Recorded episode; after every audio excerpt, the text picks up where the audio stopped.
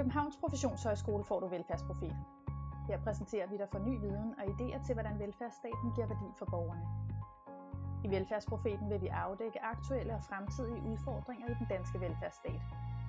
Det sker i samtaler med forskere, velfærdsprofessionelle, brugere og borgere. Bag mikrofonen finder du Maja Huk og Lotte Andersen. I dag skal vi tale om psykisk lidelse, om at være patient, pårørende og professionel i psykiatrien, og om hvordan man kommer sig.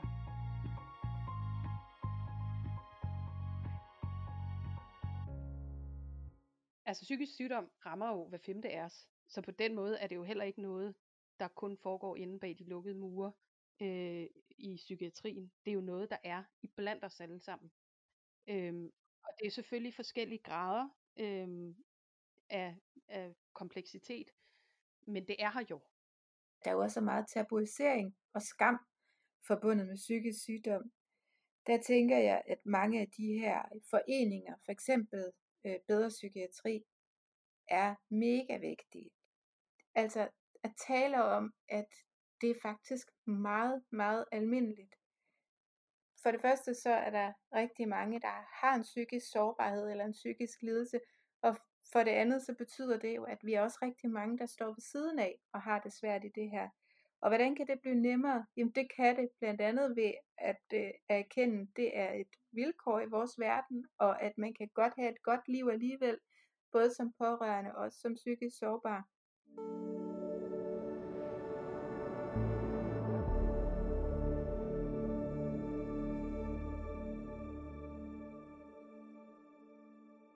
Vi skal tale om recovery, som netop betyder at komme sig. Recovery som behandlingstilgang er et brud med tidligere tiders mere deterministiske diagnoseorienterede forståelse af psykisk lidelse. Fokus og formål for behandlingen er, at patienterne udvikler sig, så de bliver i stand til at indgå i det almindelige samfund, i modsætning til tidligere tiders langvarige indlæggelser på totalinstitutioner, isoleret fra det omgivende samfund. Recovery-tilgangen giver myndiggørelse, men også ansvarliggørelse af patienter og pårørende. Dagens gæster er adjunkt Anja Kammaker, som har års erfaring i at arbejde og undervise i recovery. Og med Sara, hun vil fortælle om hendes erfaringer med at være pårørende til en mand, der i perioder er i kontakt med det psykiatriske system, og de muligheder og det ansvar, der følger med en recovery-orienteret behandlingstilgang. Velkommen, Sara. Tak. Hvad sagde din kæreste til, at du skulle være med i dag? Øh, jamen, han sagde ikke rigtig noget til det. Jeg har ligesom sagt det til ham med nogle omgange. Mm. Men øh, ja, jeg tror faktisk, altså for det første, jeg tror faktisk, at jeg selv har været mere optaget af, at jeg skulle være med, hvis jeg skal være helt ærlig. Fordi det har været vigtigt for mig, ikke at gå over en grænse for ham. Men, øh, så der har ikke været noget, hvor han har synes, det var vigtigt, du fik det med?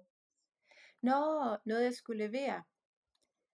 Øh, nej, det har han faktisk ikke sagt noget, jeg skulle viderebringe. Men jeg har heller ikke spurgt ham. Nej. Nej, altså det eneste jeg ved, det er, at, øh, at altså på hans vej tilbage har det været tiltalende, nej tiltagende vigtigt og rart at være i nogle sammenhænge, hvor han ikke er der på grund af sin sårbarhed. Altså hvor han er der, fordi han er den han er, fordi han har en interesse for, for det der samler fællesskabet osv. Så det er i hvert fald det, som jeg tror, vi begge to vil kunne sige om det her sygdomsforløb, at der, hvor det begynder at rykke, det er, når man, øh, når man samles om meningsfulde aktiviteter, og ikke samles om sygdom som det eneste. Det er helt vildt vigtigt, at, øh, at møde nogen, der har det lidt på samme måde.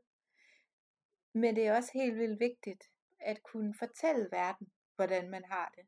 Jeg har den her udfordring, og jeg er også helt vildt optaget af natur. altså, det her med ligesom at få foldet ud, hvem man er. Øhm, og det er jo noget af det, der også ligger i det her aftabuisering, altså at stå ved, hvem man er, og som jeg også tænker er afgørende i vejen tilbage på en eller anden måde. Øh, speak up, tror jeg det hedder. Jeg vil simpelthen sige, du skal fortælle verden om det her, du skal bede om hjælp af systemet, du skal fortælle dine, dem omkring dig, hvad, hvad det er, der, der sker. Fordi at, øh, der gik alt for, alt for lang tid, før jeg forstod, at det, det her var faktisk noget, man skulle... For det, for det første gik der lang tid, før jeg forstod, at det var noget, man skulle have hjælp til. Men så gik det også lang tid før, at jeg forstod, at, at jeg kan kun hjælpe processen i gang ved selv at være med til at bryde tabuet, ved at fortælle verden, hvad der sker. Og også ved at fortælle det sådan uden skam, men mere som noget faktuelt. Det er sådan, det er.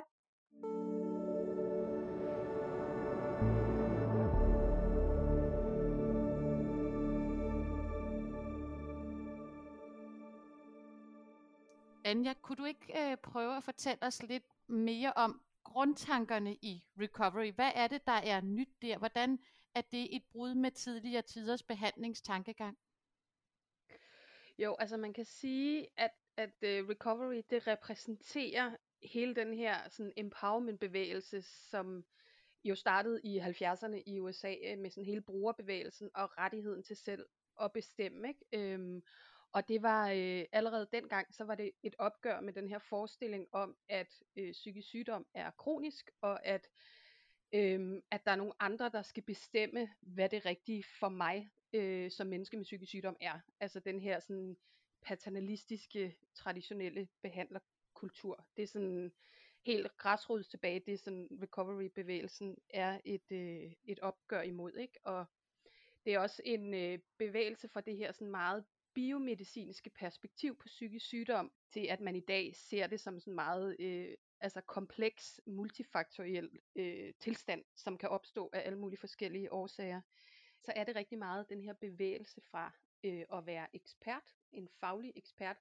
til i langt højere grad at facilitere viden og ressourcer øh, omkring borgeren, øh, så man som professionel ikke længere har det totale ansvar for at sende patienten eller borgeren i den rigtige retning og klæde borgeren på til at kunne nogle specifikke færdigheder, så skal man i højere grad øhm, være facilitator. Man skal stå på sidelinjen, eller man skal stå skulder ved skulder med patienten eller borgeren, og prøve at kigge ud, hvad har vi af muligheder i lokalsamfundet?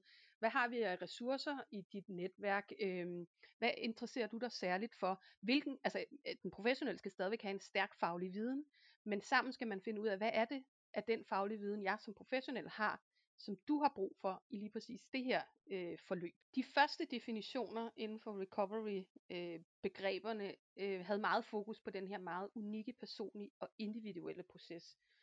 Øh, det er stadigvæk rigtig vigtigt, men jeg vil sige, at vi er også begyndt at, at komme mere over mod recovery som en social proces, hvor det er, øh, altså det er lige så meget i kontakt med omgivelserne, at at recovery sker. Det er via fællesskaberne. Det er det her connectedness, altså øh, forbundethed til andre, som øh, rigtig mange peger på, der har været igennem recovery-proces, har betydning. Så det her med at skabe nogle fællesskaber, hvor man kan møde ligesindet, og man kan have nogle, nogle steder at være, hvor der er plads til ens sårbarhed, men at man samtidig også kan sætte sine ressourcer i spil. Det er det her sådan dobbelte blik, som er rigtig vigtigt i recovery, at man selvfølgelig både tager sig af sårbarheden, fordi der er en grund til, at man også er, hvor man er, fordi der er nogle ting, der har været vanskeligt. Men at man ikke kun bliver set med sårbarheden, men at man også kan bruge sine ressourcer og både modtage og hjælpe andre, der er øh, i samme situation. Og det er jo også her hele sådan øh, peer-tanken øh, kommer ind. Altså hvordan er det, at øh, mennesker med levede erfaringer, som man kalder det, kan hjælpe hinanden. Øh, og det tænker jeg jo er altså det er et opgør mod hele det her med, at der er en rigtig og forkert måde at være i, i, i verden på. Ikke? Øhm, at man mere kigger på, hvordan fungerer du i den her verden, selvom du har nogle andre udfordringer end alle mulige andre. Så man også kan leve et, et meningsfuldt liv. Jeg har arbejdet inden for feltet midt i det her paradigmeskifte, så jeg kan tydeligt se, der er ved at ske en forandring. Øhm, altså jeg gik min øh, spæde år som ergoterapeut i lukket højsikret retspsykiatri, og der var faktisk i gang med at være det her skifte fra, at det var øh, de meget sådan tunge medicinske foranstaltninger, der definerede altså magten i sådan et lukket afsnit. Hvad må du, hvad må du ikke? Hvornår skal dørene være låst? Hvornår skal de ikke være låst? Til at vi langsomt bevæger os over imod at tale med patienterne om, vilkåret er, at du skal være her rigtig længe, fordi du har en retslig foranstaltning, men hvordan kan vi gøre den her tid øh, så meningsfuld for dig som overhovedet muligt? Så der blev et langt større fokus på inddragelse aktiviteter øh, undervejs. Og så kan man sige, så har jeg jo fuldt psykiatrien øh, de sidste ja, 14-15 år fra forskellige positioner. Jeg kan godt se, der er ved at ske en forandring, både fordi at, at sådan, de store institutioner, behandlingspsykiatrien, skrumper, den bliver mindre og mindre. Vi får flere flere ambulante tilbud, hvor vi jo netop også øh, lægger rigtig stor lid til de pårørende og til det levede hverdagsliv ude i lokalsamfundet, fordi det er der patienten har sit liv, og så besøger de øh, de ambulante tilbud måske 2% af deres tid, hvor de så får noget medicinsk eller terapeutisk behandling. Og så kan vi jo også se socialpsykiatrien, som ligger ude i kommunerne, er også støt voksne, og at, øh, at de også øh, får flere og flere borgere, der får brug for hjælp. Og at her bliver man også, man bliver simpelthen nødt til at tage mere udgangspunkt i den enkeltes perspektiv for det gode liv, fordi at øh, man bliver nødt til at lægge meget mere ansvar over til den enkelte, fordi der jo ikke er ressourcer til at, øh, at lave de her sådan, altså meget intensive forløb.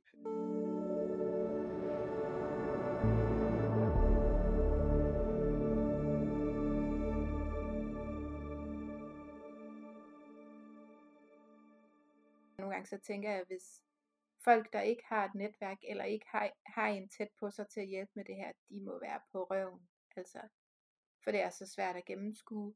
Når man er rigtig syg, så er det bare helt vildt svært at overskue tingene. Og det er helt vildt svært også, det kan være svært nogle gange bare at finde ud af, okay, det her var helt vildt ubehageligt. Hvorfor var det ubehageligt? Det er ikke engang altid, man kan finde ud af det. Så jeg har bare måttet tage rigtig mange ting. I første omgang, så når jeg begyndte at gå med, så var det fordi, at for at, fordi at vi, at vi på en eller anden måde oplevede, at, øh, at min kæreste ikke altid fik sagt det, han gerne ville sige, eller at han oplevede, at han ikke blev hørt. Øhm, selvom at jeg vil sige, jeg har nærmest, jeg har kun mødt rare og søde mennesker i psykiatrien, men på en eller anden måde, så kom han hjem og var i tvivl om, om de havde hørt, hvad han sagde, eller de havde måske sagt noget, der havde trigget et eller andet. Så i virkeligheden, så kom jeg i, i første omgang, når jeg begyndte at gå med, så var det for at være lidt en stødpude. Men jeg fandt også hurtigt ud af, at nogle gange, så, øh, så er det bare det her med også at kunne træde ind i lokalet og give nogle ekstra ord med på vejen, eller man kan også sige, det, min kæreste har kæmpet meget med depressioner, og noget af det, der så kan være svært at se, det er, hvor tingene går godt, eller hvad der faktisk er sket af positive ting. Og dermed at, at kunne hjælpe psykiatrien med også at se det, så de kan hjælpe ham med os at arbejde videre af de veje, det, det har bare været rigtig betydningsfuldt, tror jeg. På et tidspunkt, da min kæreste blev udskrevet, så blev jeg pludselig ringet op, og jeg kunne se, at det var fra hospitalet. Jeg blev vildt forskrækket. Men det viste sig så, at det var afdelingen, der ringede til mig for at spørge, øh, hvordan det havde været for mig at være pårørende på den afdeling. Det blev jeg bare simpelthen så glad for, og jeg synes, det var så cool, at de brugte 10 minutter af deres arbejdstid på at ringe og høre, om der var noget, de kunne have gjort anderledes.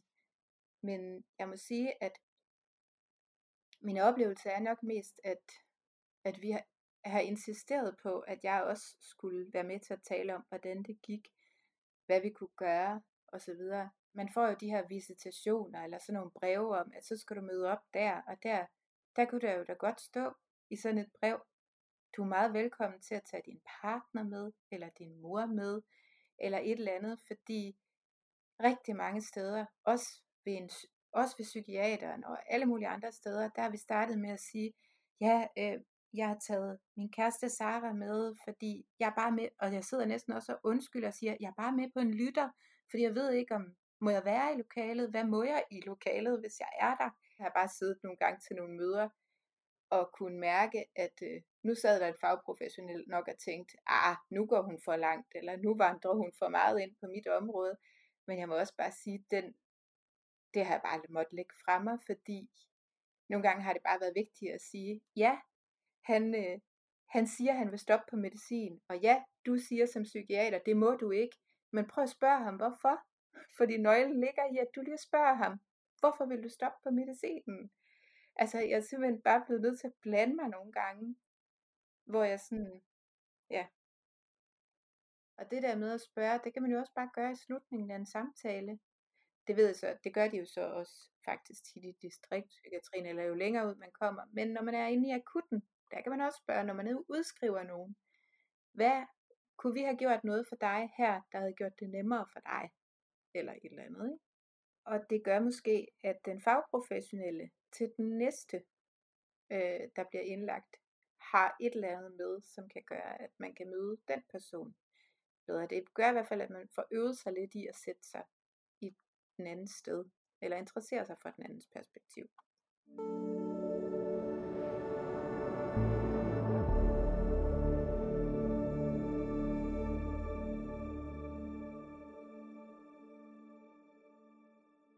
Noget af det, som var virkelig et vendepunkt i min kærestes sygdomsforløb, det var, øh, han har altid været glad for at skrive og har skrevet meget.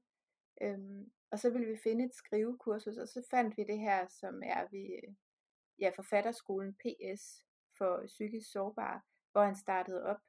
Og det betød bare, at øh, lige pludselig, så kunne han mestre sådan og ja, have en hverdag hver eneste dag, og han mødte op til alle de der gange og snakkede med de andre, og endte med at stå og læse, læse digt op, han havde skrevet til sådan en juleafslutning. Ting, som jeg slet ikke havde forestillet mig skulle ske, skete bare lige pludselig, og det skete hurtigt.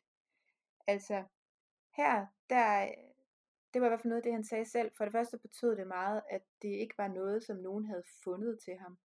Men vi havde nem, netop fundet det selv, og så det her med, at omdrejningspunktet var ikke, at han var syg. Altså der var plads til ham, fordi det er jo en skole for psykisk sårbare, men det handlede om at skrive og, øh, og skifte perspektiv og det faglige, og det var det, der gjorde ham optaget af noget. Så jeg tror, at i virkeligheden det her siger at mødes om nogle faglige ting, i stedet for at mødes til gruppesamtale øh, om den kognitive diamant og lære at gøre noget andet, når, når tankerne kommer det var i hvert fald afgørende for ham. Og så har vi bare rullet videre af den vej. Altså fundet ting, han var optaget af, og brugt tid på det. Når man spørger mennesker, der har været igennem en recovery-proces, hvad det er, øh, som har betydet noget for dem, så er det øh, det her med at være forbundet til nogle sociale sammenhænge, øh, altså at møde nogle andre mennesker, der har det på samme måde som en selv, eller være en del af nogle fællesskaber. Det kan godt være med professionelle, men det kan også være med ligesindede, det kan være med familie og pårørende. Det er det her med at have noget håb, og det er også det, øh, Sara hun fortæller om, at hun for sin kæreste nogle gange også skal være de her, som man kalder det, vikarierende håb. Altså man skal bære et håb, hvis det kan være svært selv, men at der ligesom er noget, man kan se frem til.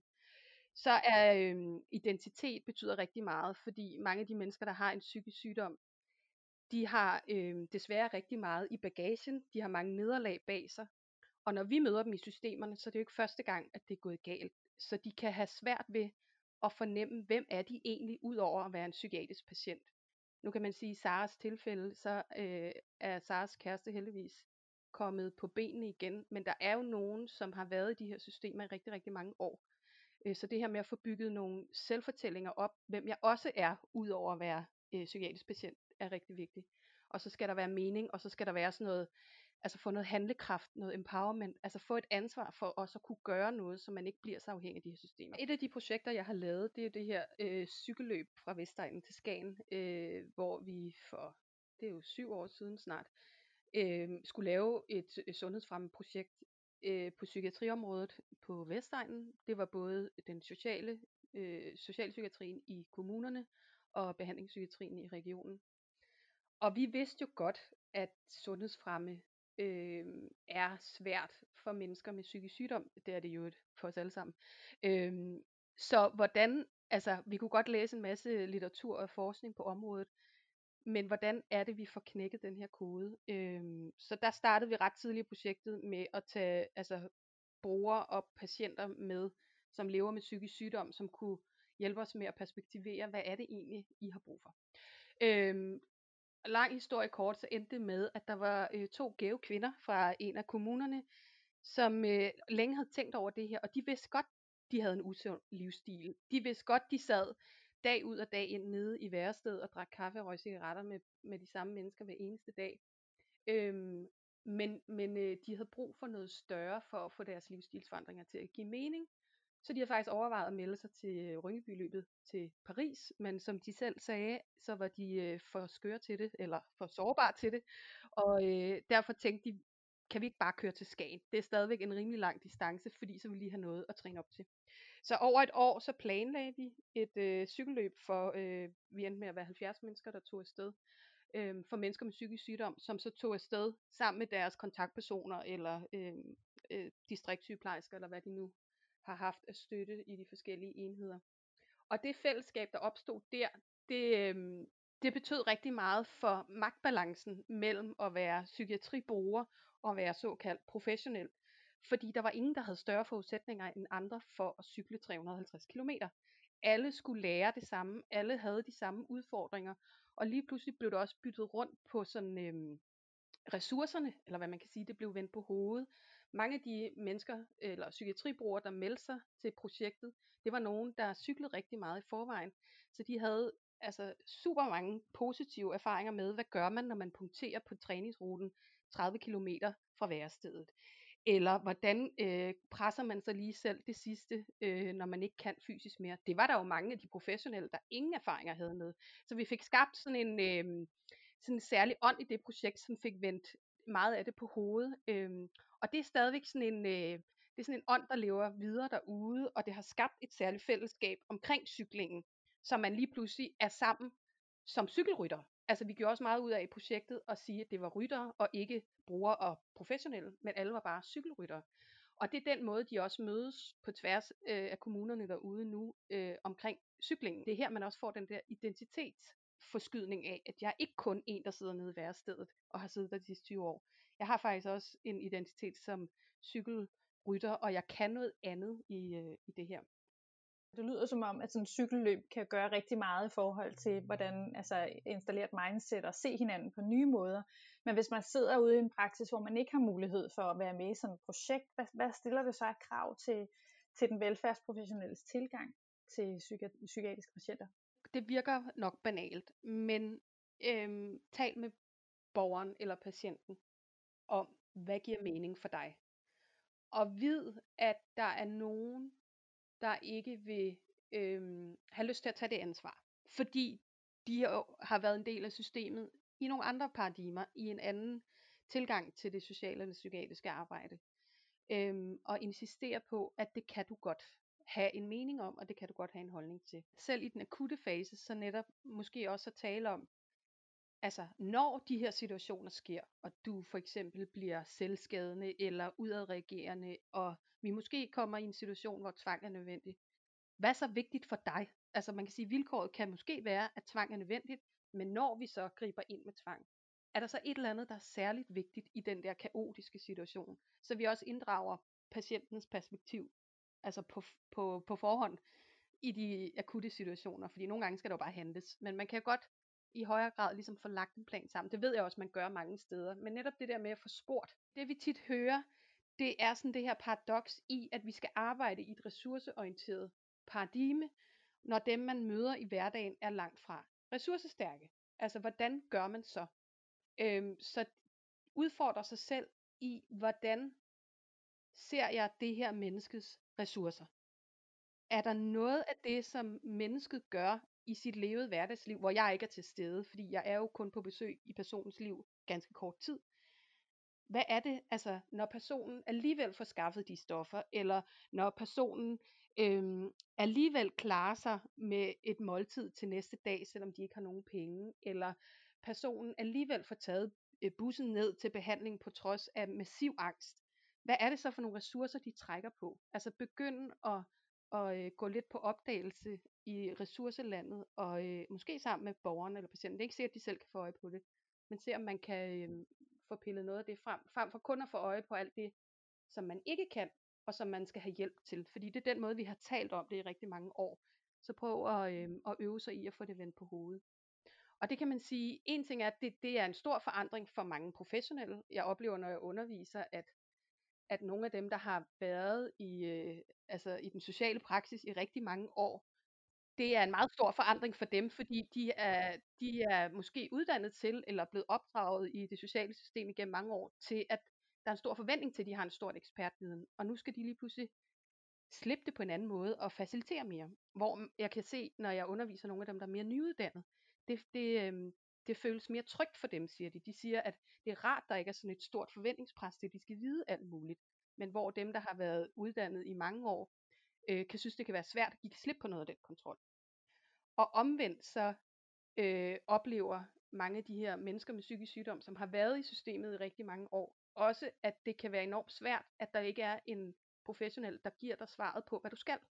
Så det her med, at de professionelle begynder at sende spørgsmålene tilbage til patienten eller borgeren, eller prøver at aktivere nogle håb og drømme, det kan være ekstremt svært for nogle af de mennesker med psykisk sygdom, som jo ikke har tur håbe eller drømme om noget som helst i 20 år, fordi de måske har mødt nederlag på nederlag. Så det her med at få aktiveret håb og drømme kan være svært for den professionelle, men det er altså også nogle borgere, der kan mærke den forandring, som også skal til at vende sig til noget nyt.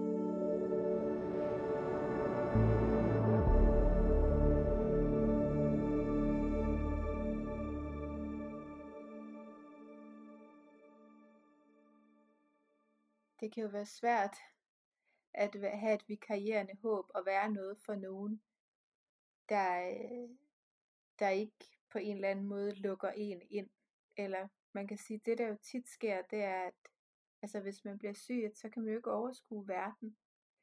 Så der er sådan et eller andet med, at hvordan kan man ruste mig til at kunne holde ud og stå ved siden af og sammen med et sygdomsforløb, der er meget vildt og, og ubehageligt og anderledes fra alt andet, man kender i sit liv, og som jo også bare er en krise, der er ongoing. Jamen, der ved jeg ikke, hvordan man kan hjælpe andet end at, øh, at jeg synes, de her pårørende grupper, for eksempel som øh, Bedre Psykiatri eksempelvis, og Region Hovedstaden osv., som handler om i virkeligheden at, at få adskilt sig selv lidt fra den, der er syg. Da jeg skulle starte op i gruppe øh, terapi der, øh, der, havde, der havde min kæreste faktisk allerede været syg i to år, og det havde været en meget ensom proces. Vi var ligesom bare mig og ham, og så det her system. Og jeg vidste ikke rigtigt, hvad må jeg sige til verden?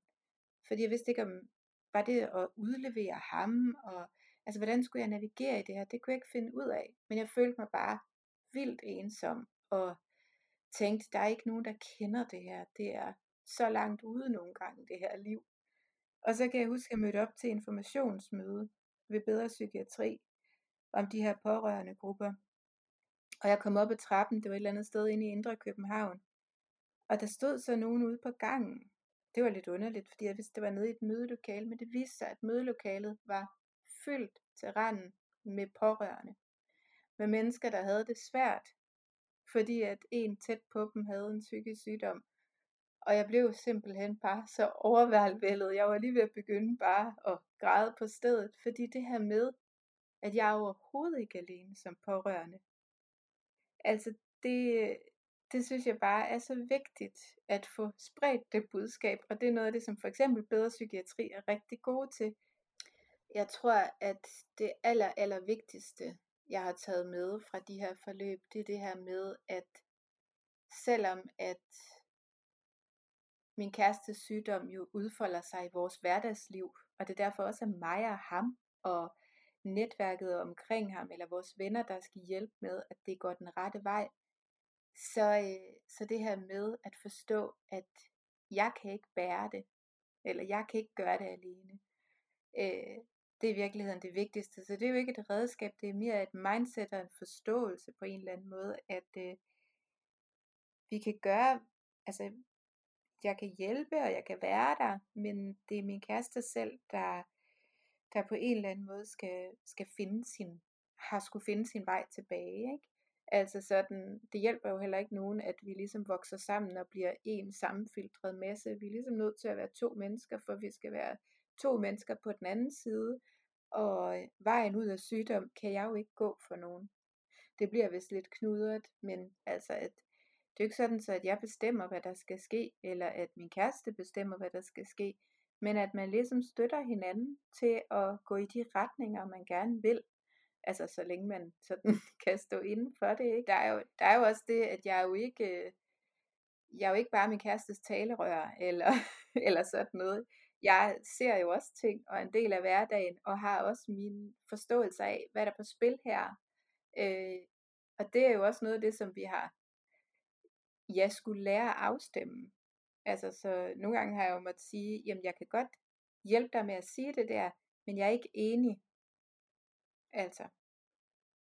Anja, hvorfor er det, at øh, pårørende begynder at blive så vigtige i den her recovery-tankegang?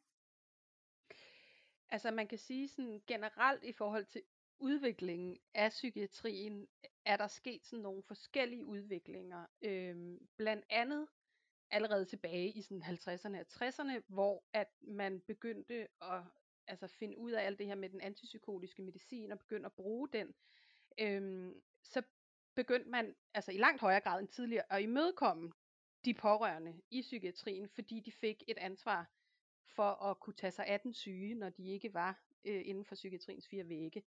Øhm, og tidligere havde man netop set de pårørende som en del af årsagen til den psykiske sygdom. Altså det er meget sådan det der gamle psykodynamiske, hvor at moderens binding er årsag til den her persons psykiske sygdom. Øhm, der begyndte man sådan at se, frem for at se den pårørende som årsagen, så begyndte man at se pårørende som en ressource og en mulighed for rent faktisk at lykkes med den, med, med den psykiatriske behandling. Og så når man så i, i op igennem 70'erne, 80'erne og 90'erne med socialpsykiatrien begynder at nedlægge mange af de her store institutioner og sengepladserne, øhm, så blev de, de pårørende endnu vigtigere, og mange af de her familieinterventioner bliver sat i gang. Øhm, og det er også det, altså det, er det, man har kunnet måle på, som faktisk har ret stor effekt i forhold til, om, øh, om man lykkes med sin behandling, at, at de pårørende og familierne er med på hvad det er for en sygdom. Altså man, man giver familie psykoedukation, man, man hjælper de øh, pårørende til at kunne bære den, den syge, når de ikke er i systemet, ikke? Og, og hjælpe med, med de forskellige tiltag.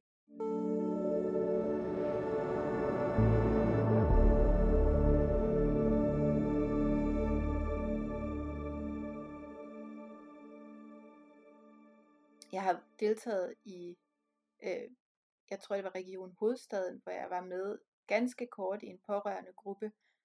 Og lige på det tidspunkt, der havde jeg meget sådan aversion i forhold til det her med, hvis jeg fik nogen som helst opgaver, der relaterede sig til at hjælpe min kæreste i vej, fordi man kan godt blive lidt fedt op af det, ikke? Og der kan jeg huske, at da vi var ved tredje gruppegang, der kom der en socialrådgiver fra kommunen, for ligesom at hjælpe os og oplyse om, hvad, hvilke rettigheder man har og alt muligt. Og den gang kom jeg simpelthen ikke til, for jeg havde det bare sådan, I skal fucking ikke ud, eller jeg havde det bare sådan, I skal ikke uddanne mig til at kunne hjælpe min kæreste gennem systemet. Det skal systemet altså hjælpe ham til. Det her med, at recovery også har et, en, et økonomisk aspekt, eller et samfundsmæssigt aspekt, der er orienteret mod, at man skal kunne arbejde og klare sig selv. Og det vil jeg bare sige, ja, det er der, hvor det kan spænde lidt ben, fordi at øh, så er man i det psykiatriske system, og man arbejder mod at komme sig og med sin motivation, og så pludselig ligger der en indkaldelse i e-boks til jobcentret. Og der, det er bare der, hvor at, øh, systemet kan være meget udfordrende, fordi at, at øh, de andre systemer, for eksempel jobcentret, repræsenterer sådan lidt mere øh, recovery-perspektivet, hvor man er optaget af, øh, at man skal have et arbejde, eller hvor meget kan man arbejde.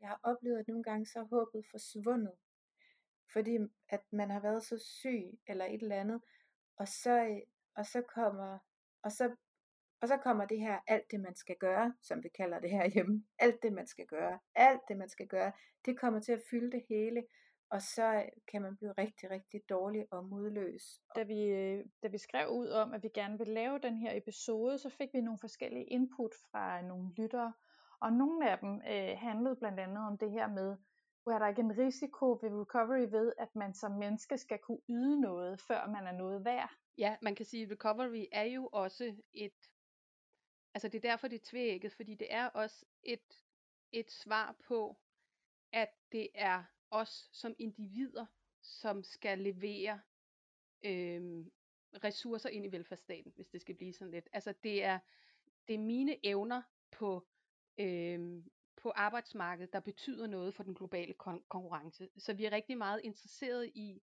at styrke øh, mennesker, der har det svært, til at kunne klare sig. Til at de kan klare sig selv, fordi det betyder jo noget samfundsøkonomisk også. På den anden side, så er der jo også, altså der er rigtig meget værdi og øh, etik i sådan hele empowerment-tanken, og sådan det her med at give mennesker handlekraft. Og at, altså fordi hvis vi ser, hvordan psykiatrien var førhen, hvor øh, man blev låst inde i små kasser, fordi man øh, havde en tro på, at det var det rigtige. Øh, og vi stadigvæk ser jo en masse tvang i psykiatrien, men hvor der er nogle andre, der tager beslutninger på dine vegne, er jo ikke nødvendigvis det gode heller. Så det er jo noget med at finde en balance, og der synes jeg netop det her med faserne, altså hvornår er det, vi skal sætte ind med hvad? Fordi i de helt akutte faser, der kan vi jo heller ikke bare stille os tilbage og være faciliterende og sige, Nå, men øh, hvilke ressourcer har du så i den her akutte fase? Der skal vi jo hjælpe et menneske i nød. Men det er vigtigt, at vi ikke fastholder dem i de her meget sådan institutionaliserede roller, altså hvor at vores professionelle blik afgør, hvad det er, vi kan få øje på. Hvis vi nu arbejder rigtig meget med motivation, så kan vi kun se øh, patienten som motiveret eller ikke motiveret. Så kan vi måske ikke se alt det andet, der også er øh, imellem øh, ikke motiveret og motiveret. Så det her med at prøve at udfordre de her sådan normative forståelser af, hvad det rigtige og det forkerte er, det tror jeg helt klart vil give en større frihed til mennesker, men til den grænse, at vi heller ikke altså, overlader nogen til sig selv, hvis de gerne vil have hjælp. Anja, du skal have tak for at have gjort os øh, meget klogere på, hvad recovery egentlig er, og hvor det kommer fra, hvad man skal være varsom med, og hvilke potentialer det har. Øh, og tusind tak til dig, Sara, for både at være med til at bryde det tabu, vi har talt om, og også for at give nogle perspektiver på, hvordan det er indefra. 38 procent, som Anja pegede på, det er jo ikke så lidt, så der vil, der vil være mange af os, øh, der kan spejle os ind i det her. Ja, tusind tak for i dag. I lige måde. I lige måde. Wow, det var en ret vild fortælling. Både øh, Saras meget personlige fortælling om det forløb, hun havde haft med hendes kærestes øh, recovery, men også øh, Anjas fortælling om, hvordan recovery har udviklet sig i den tid, hun har beskæftiget sig med det. Ja, jeg synes, det var, øh, det var super interessant at høre øh, Anjas fortælling om, hvordan vi kan forstå recovery, også i en historisk kontekst, hvordan det har bevæget sig, og så netop sat ind i en ramme af Saras meget personlige fortælling. Øh, og jeg synes, at det, at det gav et rigtig godt billede på nogle af de dilemmaer, som man kan komme i, både som bruger og pårørende i denne her, det her recovery paradigme, kan man sige. Det synes jeg stod meget stærkt frem. Øh, især det her med, hvordan man, altså det her med at blive set som et helt menneske, øh, som har værdi hele vejen rundt, og ikke bare som et, øh, som et udsnit af en, der indgår i et system. Øh, og det er, jo ikke, altså, det er jo ikke noget, der skal komme bag på nogen, og slet ikke på de professionelle, men, øh, men det er alligevel noget andet at få den her meget, meget personlige fortælling om det. Ja, jeg er fuldstændig enig, at det var en virkelig fin beskrivelse af, hvordan øh, recovery på den ene side kan være frigørende, fordi man bliver set som noget andet og mere end sin sygdom. Men også den her anden side, det som øh, Anja talte om, som det tveæggede svær, hvor der bliver lagt meget ansvar over på den enkelte. Jeg synes, de begge to havde fine fortællinger om, hvor både udfordringerne, men jeg synes også, de, det der bragte mig lidt håb, i hvert fald i deres fortællinger, det var, at de også havde gode eksempler på, hvordan man kan balancere den udfordring. Ja, og i virkeligheden på, hvordan er det, man så selv kan stå i det. Øh, og det er jo selvfølgelig også en del af udfordringen, det er, at det er ikke alle, der har de ressourcer til at gøre de ting, som Sara har haft, og som hendes øh, kæreste har haft. Ja, mange af de øh, metoder eller tilgange, som opstår i sådan et øh, amerikansk græsrodsperspektiv, som sådan en kritik eller et opgør med sådan nogle eksisterende undertrykkende eller diskriminerende magtstrukturer, når de så kommer ind i sådan en dansk velfærdskontekst, så sker der altså noget, hvor det, på, det gælder også for empowerment, synes jeg, hvor det flytter sig fra øh, sådan en fælles oprørsfølelse til, at det bliver lagt mere over på den enkelte. Og det, det synes jeg måske er noget af den udfordring, der er, når man har en meget stærk velfærdsstat, hvor socialarbejderne er offentligt ansatte, så forsvinder den her øh, strukturkritik lidt, og så bliver den enkeltes ansvar til gengæld forstørret. Mm og så bliver det mere en, et personligt anlæggende eller et, et personligt netværksanlæggende. og det, det tænker jeg måske øger den her fornemmelse af, at det er den enkelte og pårør- de pårørendes eget ansvar. Ja, der kunne jeg faktisk meget godt lide Anjas udtryk. Jeg tror, hun sagde noget med, at man skal stå skulder ved skulder med borgerne. Altså det synes jeg gav et godt billede på, hvad det er, den her tilgang på en eller anden måde i virkeligheden fordrer. Jamen, altså det har du fuldstændig ret i, Maja. Men, men det, det kan være en stor udfordring for de professionelle at stå skulder ved skulder, og så stadig stå i den her kontekst, hvor der kræves noget særligt af dem. Ja, så vil vi sige tak for i dag, og husk at lytte med øh, til næste episode af Velfærdsprofeten. Du finder os på alle de store øh, podcastplatforme. Så find os og abonner. Vi høres ved.